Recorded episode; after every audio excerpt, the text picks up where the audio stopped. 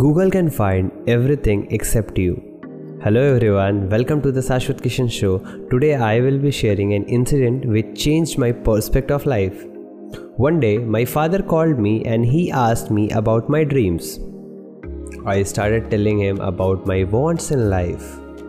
Then he interrupted. Is it you who want these things? I replied innocently, yes, it's me. Then he asked, okay, so tell me, who are you? I started thinking, and after five to ten minutes, I realized what he was trying to say.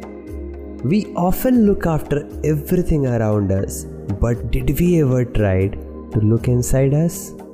I'm damn sure you'll say no. Knowing ourselves is the first thing we need to focus on, because learnings can be taken from anywhere. Most of the people believe that great learnings and great ideas comes from great sources, but it's not like that. There are a lot of things happening around us, and we need to be attentive to grab those learnings.